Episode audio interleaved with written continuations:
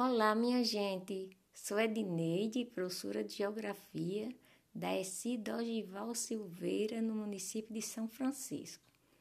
Gostaria de compartilhar com vocês um conceito super interessante dentro das ciências geográficas. Trata-se dos espaços rugosos luminosos. Em que consistem esses espaços?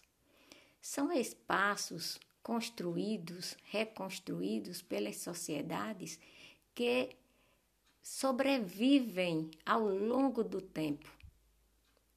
Geralmente, esses espaços são considerados luminosos devido à sua importância para a comunidade, importância histórica, social, cultural. E aí eu faço alguns questionamentos a você que está me escutando agora.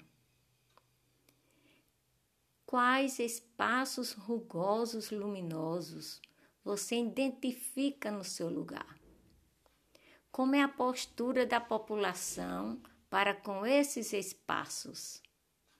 Qual o olhar governamental para que esses espaços se tornem memoráveis?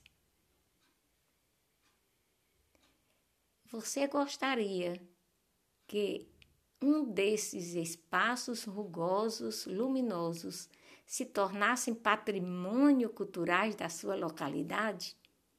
Fica com você a reflexão e a certeza de que você é também um reconstrutor, um coautor desses espaços.